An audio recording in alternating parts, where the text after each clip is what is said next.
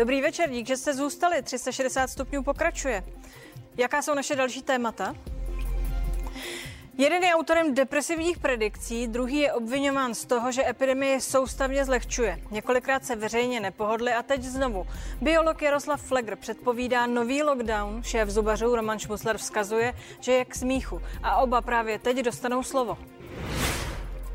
Nezaměnitelný hlas, nepřeslechnutelný smích, festival obličejů. Herečka Iva Janžurová dnes slaví 80 let. Připomeneme si její nejslavnější filmové role s historičkou a filmovou kritičkou Jindřiškou Bláhovou.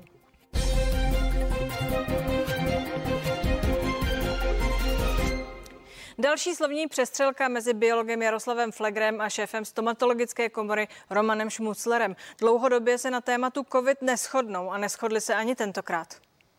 Evoluční biolog Šmuclerovi okamžitě kontroval. Kvůli jeho postoji prý zemřeli desítky tisíc lidí. To vzkazuju panu Šmuclerovi. Prostě máš na rukou krev 30 tisíc mrtvých. Toto obvinění Jaroslav Flegr řekl kvůli situaci, která byla v loni v září. Biolog tehdy varoval před tím, že hrozí tisíce mrtvých.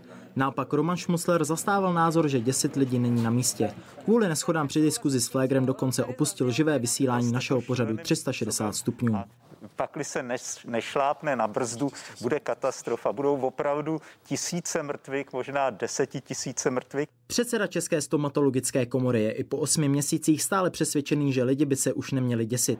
I kvůli tomu, aby se nebáli chodit do nemocnice na vyšetření. Kvůli Flegerovi mi třeba umřel táta i další lidi bez covidu, protože byli vyděšení. Místo toho, abychom se soustředili na záchranu nemocných lidí, tak jsme na to kašlali a furt jsme řešili epidemiologické teorie. Je potřeba, abychom lidi uklidnili, o to jde. Šmuslerovi také vadí, že se k pandemii vyjadřuje právě Flegr. Podle něj by ke koronaviru neměli mluvit lajci, ale odborníci jako třeba kardiochirurg Jan Pirk. Profesor Flegr se ale kritice brání. Já jsem především evoluční parazitolog. Já studuju právě vývoj parazitických infekcí, to, co se děje s parazitama v okamžiku pandemie. Kvůli vyostřenému sporu profesor Flegr už nebude nadále podle svých slov naštěvovat tuto zubní kliniku Romana Šmuclera, do které docházel jako pacient. Jan Krejsa, CNN Prima News. No a prezident České stomatologické komory Roman Šmusler je mým hostem. Dobrý večer, vítám Dobrý vás. Večer. Eh, tak asi první reakce eh, máte o pacienta méně. Pan Flegr k vám už docházet Vás, nebude. Já. Chcete reagovat na to, co bylo řečeno ne, bezprostředně? To, to, to, to je celý nesmysl. Já to chápu, že to tak jako dělá sledovanost a tak, ale pan profesor Flegr, já mám rád jeho knížky a eh, je to profesor ekologie nebo životního prostředí a pozvěte si ho. Mě by zajímalo, jak je to s tím, s tím klimatem teďka, co nás no, čeká, no, takové věci. A... Ano, ale nechtěli jste spolu si sednout do Jak teď, pojďme se postupně hezky. Jak teď hodnotíte naši situaci? Teď myslím epidemickou. Všechny predikce z Ameriky, z ministerstva zdravotnictví říkají to tež. To znamená, měli bychom vyklesat a to takže velmi rychle, jsme na nízkých číslech. Teď jenom pozor, budou děšeni eh, diváci, že bude stoupat číslo R, protože jak to klesá dolů, tak se začne malinko zvyšovat, jinak bychom se brzo dostali do záporných čísel, to je matematika pro základní školy a může se stát, až se dostaneme do nízkých čísel, jak říká i pan profesor Dušek, že třeba najednou ze 150 to vyroste na 160, protože jsou různý klastry. Teď jsem měl kolem jedné restaurace, kde na zahrádce mohlo být tak 300 lidí, takže z těch 300 lidí se tam, jestli je tam někdo nakažený, tak se nakazej, ale jsou to většinou mladí lidi, takže asi neskončí v nemocnici. Čili jestli budeme sledovat absolutní čísla a ta R, tak můžou být ještě různý zlomy, ale jde o to, aby neumírali lidi a, a to se rozhodne tím, jestli doočkujeme zbytek osmdesátníků, sedmdesátníků a jiných nemocných lidí, kteří to ještě neměli. Některý ty, co jsou neočkovaný, tak se neočkují, protože to měli, ale jsou přece jenom nějaký lidi, kteří by se ještě proočkovat měli. Tedy očkování uh, funguje? Zdá se, že to Očkování nepochybně, nepochybně, jako nepo, nepochybně funguje, ale máme ten problém, že jsme v České republice dlouho, zbytečně asi z mýho náhledu, ale po, po bitvě každý jak se říká, každý mužik polním maršálem, takže dneska samozřejmě víme, že jsme asi v lednu měli dávat co nejvíce lidem jednu dávku, už by dneska měli 4 miliony lidí, ne 3 miliony. Někteří lidi dostali zbytečně dvě dávky, třeba já. Kdyby to šlo, tak bych tu svoji dávku radši dal někomu starému. A e, pak je ještě jedna věc, že zbytečně očkujeme lidi, kteří už to měli docela nedávno. A já teď zrovna jdu od blízkého příbuzného, který mu je blbě, protože po covidu je očkovaný, ale prostě chce jít do ciziny a taky mu blbě to, že je očkovaný je zbytečný, mohl to dostat někdo jiný, ale zase bez toho bude zavřený. Čili, čili bychom racionálně očkovali lidi, kteří to neměli a kteří jsou v ohrožení, tak nám v únoru, březnu asi, asi řada lidí neumřela. Že v té době už jsme asi měli vakcíny pro ty nejohroženější, ale, ale očkovali jsme jiné. Prošli jsme nějakými čtyřmi vlnami, pořád to bylo brzda plyn. V tom vlnobytí vystupovali odborníci, hmm. tak jako pan Flegr, eh, tak i vy, odborníci eh, na lecos. S pětným pohledem, spletl jste se v něčem nebo v někom za tu dobu? Já jakoby, my jsme tady udělali jednu chybu, to já, já musím říct jako poučení a ještě v tuhle chvíli můžeme zachránit spoustu životů. My jsme se jako vykašlali na tu medicínu. On do toho mluvil každý do té medicíny najednou, kdo má, kdo si sám dojde na toaletu. A e, ten problém, ten problém byl, že my jsme se hodně vykašlali a já to vidím jako i svoji chybu, protože jsem proto možná mohl udělat víc. E, na ten okamžik od chvíle, kdy je člověku blbě a zjistil, že má covid, než se dostal do nemocnice. Čili měli jsme Měli jsme udělat nějakou akci na to, aby každý dostal pulzní oximetr, aby ty starý lidi někdo jim každý den zavolal, aby lidi, kteří třeba uh, měli velkou nadváhu, cukrovku, jsme možná rovnou dali do nemocnice, nečekali jsme, až jim bude blbě, protože hodně lidí jsem viděl kolem sebe umřít, že mi někdo volal. Já jsem zařídil třeba pulzní oximetr, oni už měli hodnotu 40, já jsem říkal, honem s babičkou do nemocnice, ale asi to dopadne špatně a dopadlo to špatně. Čili tam byla asi ta největší chyba, že jsme uh, jakoby hodně lidí nechali zkomplikovat a, a furt jsme řešili, jestli, jestli má být lockdown po okresech, po krajích, pořád všechny bavili takové policejní hry, ale ten náběh toho viru, to, jak to projde, dneska to vidíte v Ázii, že ty země, co se jakoby zavřely a tady všichni obdivovali Tajsko, tak teď to tam vlítlo, Indie, protože prostě eh, dokud ne, neproočkujete 80% populace, tak to tam prostě vlítne, musíte být zavřený. Já jsem se ptala eh, na vaše chyby. Jestli něco z toho, co jste řekl nebo udělal, eh, byste vzal zpátky. Byl jste poměrně mohutně kritizován za to, že jste si sundaval roušku i tady v čase, kdy si naopak jsme si ji měli všichni nasadit. Já, kdy jsem jste... sundal, já jsem si sundal tak, když jsme byli daleko jako teď a to už teďka tady děláte normálně. Že jste, jsme jste testovaní, po... uh, už oba očkovaní. No ale předtím to jak a jeden čas to bylo i netestovaný, protože se zjistilo, že na určitou vzdálenost dobře klimatizované místnosti není problém. Nevíte, čili... jestli se něco z toho nebylo za čárou, protože uh, schytal jste to poměrně silně z určité strany. Tak já myslím, že to trošku právě bylo, že jsme se místo, jsme se starali o ty nemocní lidi, jak to byl tady show business. Že? Já když sem přijdu, tak to má být jako uh, Flager, Schmutzler, ten jako Čuk a Gek, máme být Laura Hardy. No, to, to ne, jste ne, si to no, nastavili, ne, ne, ne, ne, ne, to tak nastavili média a myslím si, že, že, že jako spíš jsme se měli ptát, jak pomůžeme těm lidem a myslím, že to zase taková sranda není, že umíralo dost lidí. My uh, naštěstí to není tak strašný v té České republice, jak se říká, uh, protože když to spočítáme skutečně vědecky, ne jako kdo umřel s covidem, bez covidu, ale když srovnáme takzvanou nadprůměrnou nebo nadbytečnou, když to přeložím do češtiny, to špatně překládá, mortalitu tu lidí, ještě když ji srovnám s věkem a s nemocností té populace, tak máme nadprůměrně horší výsledky než je průměr. Nejsme zdaleka nejhorší, třeba Maďaři jsou horší, Poláci jsou horší, ale, ale udělali jsme řadu chyb a, a je potřeba už je, už je nedělat. No ale třeba pan Flegr teď říká, že kdybychom v září za, udělali lockdown, mohli jsme mít tisíc zemřelých a to by bylo všechno. To jsou, to jsou absurdní věci, to nemá smysl k tomu vyjadřovat. Eh, lockdown, lockdown eh, se jmenuje karanténa. Lockdown je teď jako, jako nový slovo. V pandemickém plánu, který vysí na ministerstvu zdravotnictví a my, co jsme to studovali a museli jsme se to učit, tak, tak víme, jak ta karanténa se má dělat, jak se má nařizovat, jak to mají dělat ty okresy. Víme, že to ty lidi vydrží asi tři neděle nějakou přísnou karanténu, tak kdyby byla v září, tak by skončila v říjnu, to ví každý pak by přišla další vlna. I když Tomu rozumím, ale on tvrdil, řekl v té reportáži, že máte krach na rukou, protože vy jste byl proti těm lockdownům na druhou stranu. Ne, my, my takhle, nikdo na světě moc neprokázal. To je velká diskuze, se nechci pouštět, že ji statistice pro vyhodnocují, ale zdá se, že mezi státy, které měli lockdown a neměli lockdown, není žádný rozdíl. To znamená, tohle je nereálné, co říkáte? No, ono to je tak, že ten lockdown má smysl, když vás z toho něco vysvobodí. To znamená, buď když takhle provočkujete, což se nestalo, a nebo když eh, vám hrozí, že se ta kapacita nemocnic úplně jako rozpadne, tak musíte udělat lockdown. A to se naštěstí nestalo. Jo, bylo to s vypětím. Čili, čili t- ty lockdowny, to nahoru a dolů je právě od těchto těch jakoby epidemiologů, jakoby epidemiologů, kteří vždycky udělali přísně, ale ty lidi to nevydržejí. Takže ta vláda prostě musí povolit. To není, že by Andrej Babiš byl zlej, ale prostě to byste museli střílet do těch ulicí. Ty, teďka třeba někdo říká, jsou zahrádky. No ale ty zahrádky se prostě vznikly sami u těch okýnek. To, to ne, neudržíte lidi zavřený pět měsíců. po sobě oběti odborníci, jak jsem říkala, a, a tak jsem, jako jsem, střelil po vás. Ne, tak, no, tak mě, vy jste střelil mě, zpátky. Ne, ne, mě jedno, kdo po mě střelí. Já se chci, abych lidi jako uklidnil, protože furt někdo nervuje s indickou mutací a britská mutace nás měla všechny zabít. A jeho africká, jestli si na ně vzpomenete, už asi ne, jo. Čili, čili tyhle ty všechny módy mediální přešly, prošly a e, teď je potřeba lidem říct, že z největší pravděpodobností podle současných znalostí vědy asi do půlky července e, to bude všechno v pořádku, co bude v září, v říjnu, nikdo neví. S vysokou pravděpodobností ty vakcíny fungují. Asi nebude nutné v dohledné době třetí převočkování, asi nebude, ale nevíme to. A jestli to takhle bude fungovat, tak na podzim by ty rizikové skupiny neměly být ohrožený. A pak je Tedy politi- skončilo to podle vás? A tak to skončilo. A to, ta, e, pokud nedojde k něčemu mimořádnému. Samozřejmě je politický rozhodnutí, jestli třeba v parlamentu jsme jednali o tom, že se budou dělat restrikce, když bude 25 nemocných za 14 dní, to zná, jsem byl v okrese Příbram, když si představíte okres Příbram, až tam během 14 dnů onemocní 25 mladých lidí, tak někdo říká, že by měly být restrikce. Mi to přijde nesmysl. Já si myslím, že restrikce mají smysl jenom na ochranu umírajících, starých, aby se neskompenzovaly nemocnice. Čili nějaký rozhodnutí o podzimních opatřeních je ryze politický, ale co se týče těch starých a nemocných, tak je potřeba teďka najít ty, který ještě asi jsou to praktický lékaři, protože oni nepůjdou do žádný O2 univerzum, jo, tak je potřeba, aby praktický doktor jim řekl, hele, paní Nováková, vzhledem k vašemu stavu, já si myslím, že byste to měla dostat. A co je ještě důležitějšího, kdyby ten doktor za nima dojel, protože spousta těch lidí nikam nedojede. A ještě krátký komentář, hmm. protože jsme v těch médiích a tím to začalo. Epidemie polevila a blbcům otrnulo. Kvůli nim zbytečně zemřou další tisíce lidí a v zimě nás čeká další lockdown.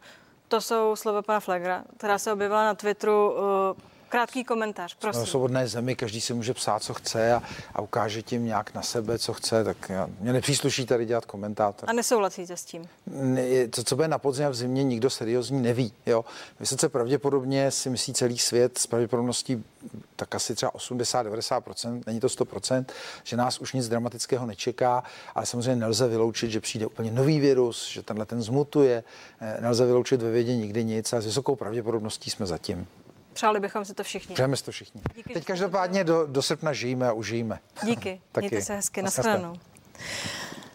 Epidemie polevila a blbcům a blbcům s titulem bylo napsáno otrnulo. Kvůli nim zbytečně zemřou další tisíce a v zimě nás čeká další lockdown. Jak jsem již citovala, to napsal na Twitter můj další host, evoluční biolog Jaroslav Flegr. Eh, dobrý večer, pane profesore. Dobrý večer. Vy jste uh, nesouhlasil s tím, uh, co tu říkal pan docent uh, Šmucler. První otázka. To, co říkáte vy, je to strašení, kterým jste proslul, nebo nenápadný pokus probudit v nás znovu tu opadávající ostražitost?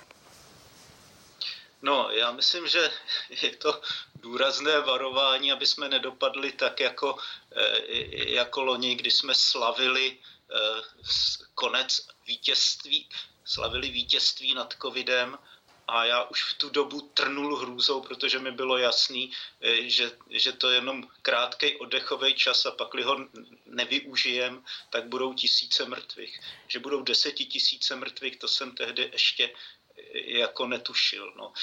Takže Měli bychom být zatraceně opatrný, eh, ten virus tady je a jakmile začne školní rok, jakmile se trošku začne eh, ochlazovat, eh, tak se znova rozjede epidemie. Nebude tak hrozná, jako bylo předtím, protože bude se podstatně méně umírat, protože jako dost těch kriticky ohrožených lidí je proočkovaný, část už skutečně i prodělalo ten covid, takže tolik mrtvých nebude, ale e, ty škody na zdraví a na ekonomice můžou být obrovský, protože jakýkoliv růst, jakákoliv epidemie končí tak, že to zahltí nemocnice nakonec, takže to vypne tu No, já se zeptám, já, já se zeptám znovu. Vy jste uh, řekl někde, že jste schválně nadstřeloval ta čísla. Nadstřelujete znovu, anebo tedy opravdu si myslíte, že uh, pokud si léto užijeme v těch intencích, uh, k nímž to spěje, že nám hrozí další lockdown?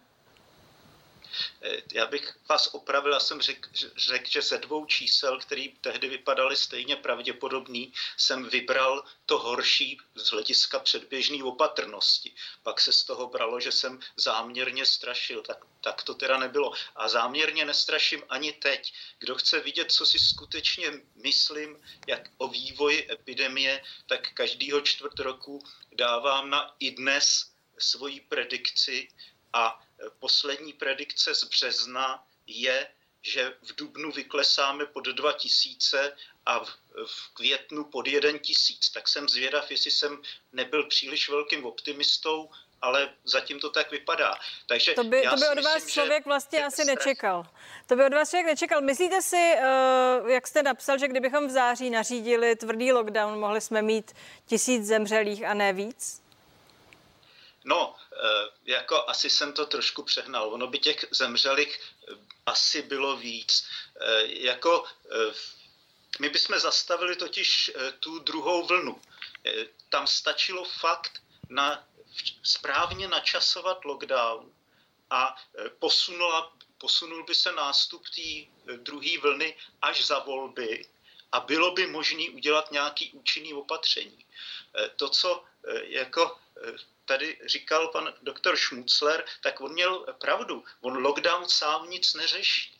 Ale to, co je důležitý, je udělat ho včas, protože pak může být kratší a mnohem méně bolí. Pakli čekáme, až se nám zahltějí až ty nemocnice, tak to je hloupost. To prostě potom nás stojí mnohem víc peněz a musí to trvat mnohem díl a musí to být mnohem přísnější. Takže jde o to včas nasadit lockdown, kdy to ještě není tak nákladný. A mají to být součástí eh, ty série apokalyptických epidemických předpovědí, protože to je to, eh, za co zase naopak vás, tak jako pana Šmuclera za zlehčování té epidemie, eh, spousta lidí kritizovala, protože lidé vás poslouchali, báli se a možná po vašich slovech se báli ještě víc. Nevím, možná, že se báli víc. My jsme to sledovali, dělali jsme velikánský eh, dotazník, který nám vyplnili asi 30 tisíc lidí. Eh, vypadá to, že, že se báli, ale hlavně se začali chovat opatrnějc. A to i v takových věcích, jaký, jaký jim připadal příjemný příjemná vzdálenost, když se s někým povídá. Tomu rozumím, Krásně ale víte, to... vy jste obvinil pana Šmostera, že má krev na rukou, 30 tisíc mrtvých, že to jde za ním a uh, lidmi jeho typu. Uh, pan Šmoster zase řekl, že někteří vás poslouchali a umřeli, třeba jako uvedl jeho, jeho otec. Tedy uh, ptám se na tu zodpovědnost za ty predikce. Takhle, to, že ty lidi umřeli na COVID, že teda máme opravdu zhruba 34 tisíc nad úmrtí, eh, tak s tím se nedá nic dělat. To vidíme, že to přesně eh, kopíruje ty vrcholy té epidemie. Takže 30 tisíc umřelo kvůli covidu. Kolik jich umřelo kvůli tomu, že se báli, eh, tak to zatím nevíme, to se dozvíme, až se budou rozklíčovávat teď v řádu měsíců už snad konečně eh, příčiny smrti těch eh, lidí. Ale co víme z jiných zemí, tak v době, kdy eh, řádí pandemie, tak třeba sebevražd je výrazně míň, jako poklesne počet sebevražd. Takže si myslím, že Analogicky se říká, eh, když někdo teda odmítá větrat v zimě, tak, tak se u nás říkalo, zejména na vojně se říkalo, no, umrzlo už hodně lidí, ale nikdo se zatím neusmrděl. Takže myslím si, že těch, kteří umřeli na to, že se báli, eh, opravdu eh, bude Jestli nějaký, Tam se na to, protože to mezi vámi zaznělo. Taky jste napsal blbce s titulem, kterým otrnulo. Ty tvrdí, že epidemie skončila. Jak jsem pochopila, tak tím myslíte e, například e, lidi, kteří říkají to, co říká a teď tady říkal pan Šmucler. E, pojďme si říct, Já jak... Mám... Ano? Já mám na mysli spíš ty, kteří tak trošku tahají za, za nitky. To pro, a to je kdo tedy konkrétně například? Promořování. Včera se opět zmocnila vlády nad ministerstvem zdravotnictví promořovací klika. Zatím je to nenápadný, ještě se tam vrchní promořovač nevrátil, ale myslím si, že ho tam brzo zase eh, dostaneme. A to je kdo, prosím? Takže to jsou... Prosím? To je kdo podle vás, vrchní promořovač? No, pan profesor Černý, samozřejmě to to, tedy víme. to myslíte, ty blbce s titulem, myslíte ty na tom ministerstvu? Ne, ne, ne, tak teď jsem měl spíš na mysli eh, prostě eh, růz, ty, který, který se stali tou hlásnou troubou a který připravovali eh, tadyhle eh, to pole pro, eh, pro ten převrat, ke kterému včera na ministerstvu zdravotnictví došlo. Prostě to, když se začne mluvit vážně o tom, že vlastně jsme už všichni promořený a že, to, že, že je to výborný a že nám už vlastně nic nehrozí a že prostě Rozumím, je srozumitelné, co říkáte. Tak Děkuji no. vám za váš čas, pane profesore. Mějte hezký večer. Díky. Mm, vy taky. Naschválenou.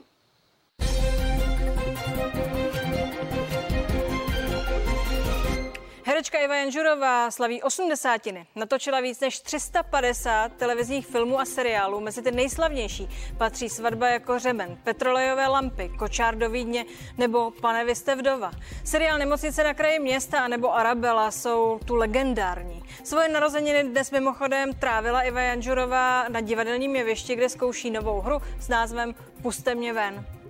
Nevýdeně rozsáhlou filmografii a záběr Ivy Janžurové teď proberu s Jindřišskou Bláhovou, historičkou Filozofické fakulty Univerzity Karlovy a filmovou kritičkou. Dobrý večer.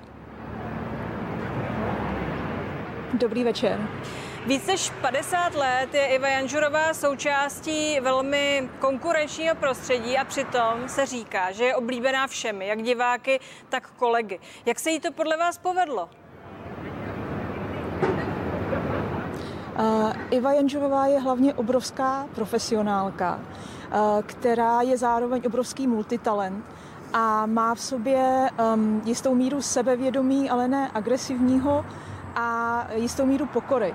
A hlavně si myslím, že se jí podařilo ten respekt udržet i tím, jaké role si například vybírala po revoluci, kde se objevovala v málo filmových rolích a vlastně uh, byla vybíravá v dobrém slova smyslu a nestala se z ní jakási, uh, řekněme, neupadlo nějaké maníry té janžurky v uvozovkách, ale stále si udržela nějakou kvalitu a prošla se ctí i ta období složitá politická před rokem 89. Když se člověk povrchně s důrazem na slovo povrchně, dívá na filmografii Ivy Janžurové, má ji asi jednoznačně za komičku. Ale když se zase podívá do divadla, tak je to bez debat herečka velkých dramatických rolí. Když už, jak ji označit? Já si myslím, že je to přesně to slovo multitalent, protože eh, Iva Janžurová, podobně třeba jako Jiřina Bohdalová, je obdařená obrovským rozpětím od dramatu po komedii a všechno mezi tím. Ale na rozdíl od Jiřiny Bohdalové, se kterou se tady například potkala ve skvělých světácích Zdeňka Podskalského v roce 66, eh, tak ne, Jiřina, si, Jiřina Bohdalová si zvolila komedii. Iva Janžurová zůstala vlastně rozprostřená mezi komedii a, a drama. A e, je to ta její schopnost vlastně zahrát jakoukoliv roli e, s naprostou autenticitou, s naprostým vlastně ponořením se, e, její schopnost udělat si ze sebe v ten správný moment legraci, mít nějaký jakoby nebát se strapnit, v tom dobrém slova smyslu být lidská. A to si myslím, že vlastně je ten, ta, ta obrovská jako ten talent, který umožní se pohybovat plynule ve všech možných polohách. Já to, co říkáte, bych dovodila příkladem, že na jedné straně je to ta naivní, hloupá studentka Týfová v Marečku Podejte mi pero. A pak zase střihem královna Alžběta II. v audienci u královny eh, na prknech Národního divadla v režii Alice Nelis. To je skutečně eh, široký záběr. Ona ve filmu začala kachyňovým válečným dramatem Kočár do Vídně. A o pět let později přišly petrolejové lampy. Kdo v ní v téhle herečce, která uh, sehrála tyhle dvě uh, významné dramatické filmové role, kdo v ní vlastně tu komičku objevil? Uh, Ona začínala vlastně u filmu mnohem dřív a tam je vlastně část té vaší odpovědi, a, protože, a, nebo začíná u filmu a v televizi mnohem dřív. Ta Kachyňová role v Kočáru do Vídně je vlastně její velká první hlavní průlomová role, která skutečně upozornila na Ivu Janžerovou jako na obrovský talent. A to komično, nebo to, že je vlastně vynikající komička, eh, v ní objevil jednak v seriálu eh, Eliška její rod, kde hrála menší roli eh, František Filip a jednak Jiří Krejčí, který dal vlastně prostor v svatbě jako řemen a v penzionu pro svobodné pány a od té doby vlastně ty role přibývaly. Jsou tu komedie 60. a 70. let, Pane, vy jste vdova. Já jsem eh, tu komedii zmiňovala, zrovna ta se hodně liší. Iva Janžurová v ní sehrála trojroli. Hraje tam dvě uh, ženy a, a muže. Dostala za ní dokonce uh, mezinárodní ocenění na filmovém festivalu fantastických filmů v Terstu v roce 71. Pro ty, uh, kteří to nepamatují, o co, o co vlastně šlo? Co to bylo za zvláštní věc, pane, vy jste vdova? Eh, jo, já myslela, že myslíte festival v Terstu.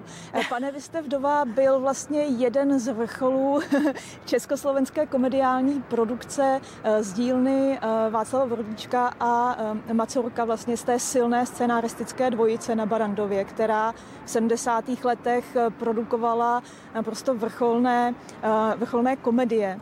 A pane, vdova je vlastně jedna jak to může znít paradoxně, tak je to vlastně jakýsi dvojník té hercovi Morgiany, kde, eh, kde Iva Janžurová hraje také dvojroli. Dostala roli zlé a hodné uh, sestry a vlastně hraje sama sebe dvakrát.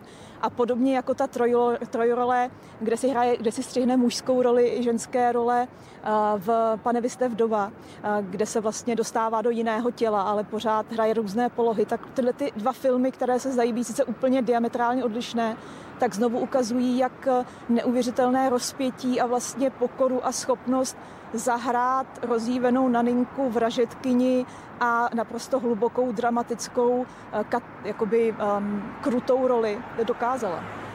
Pak jsou tu legendární e, filmy režisera Oldřicha Lipského, Čtyři vraždy stačí Drahoušku, zítra to roztočíme Drahoušku a tak dál. Tam hrála po boku Lubomíra Lipského. Myslíte si, že e, ty kusy e, jsou dnes srozumitelné? A teď nemyslím nám, kteří e, jsme to výdali a je to pro nás e, vlastně tradiční rodinný film, ale pro dnešní mladé lidi. Dá se to k něčemu, e, co dnes lidi baví, přirovnat?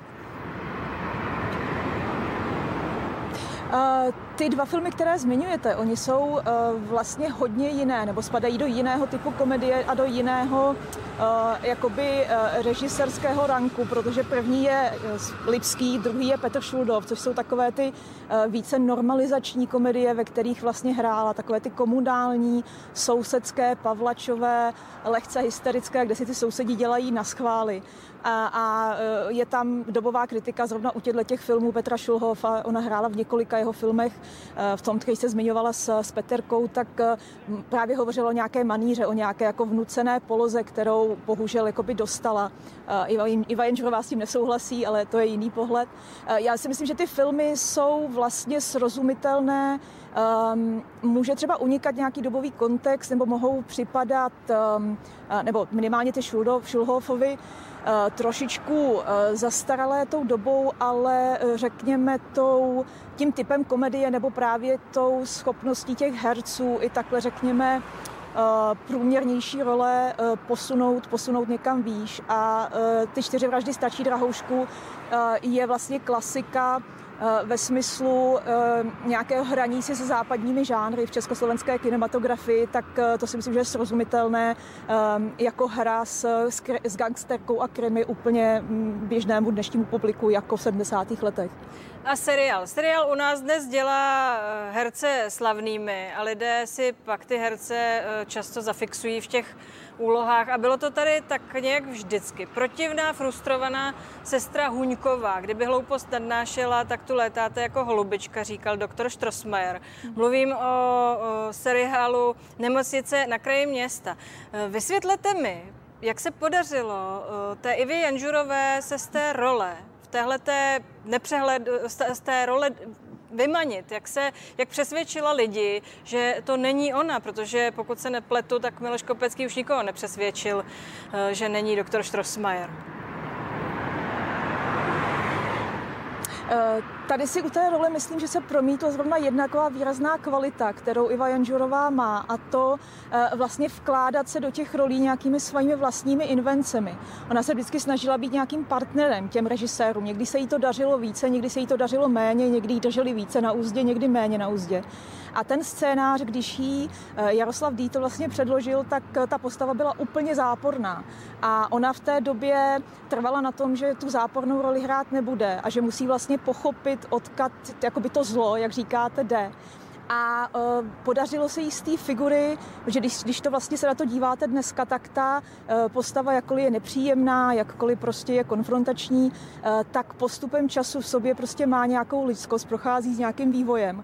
A myslím si, že právě ta schopnost vnímat uh, tu vnitřní, uh, nějaké jako dobro v každém, i v takovéhle záporné figuře a komunikovat nějakou jako lidskost přes to plátno, um, vedly k tomu, že není zaškatulkovaná Iva Jenžorová jako zlá sestra z nemocnice na kraji města, ale že je to další prostě její krátce, která dokazuje její nějakou schopnost um, rozmanitosti herecké. Jak říkáte, Iva Jančurová je velká, dovolte mi, abych ji eh, za nás obě popřála a vám děkuji za váš čas. Mějte se hezky. Děkuji, nashledanou. No a to je z dnešních 360 stupňů vše. Děkuji za pozornost. Nenechte si ujít zprávy ve 22 hodin, kde nabídneme další reakce k tomu, jak ministr zdravotnictví reaguje na své majetkové nesrovnalosti. Ode mne hezký večer.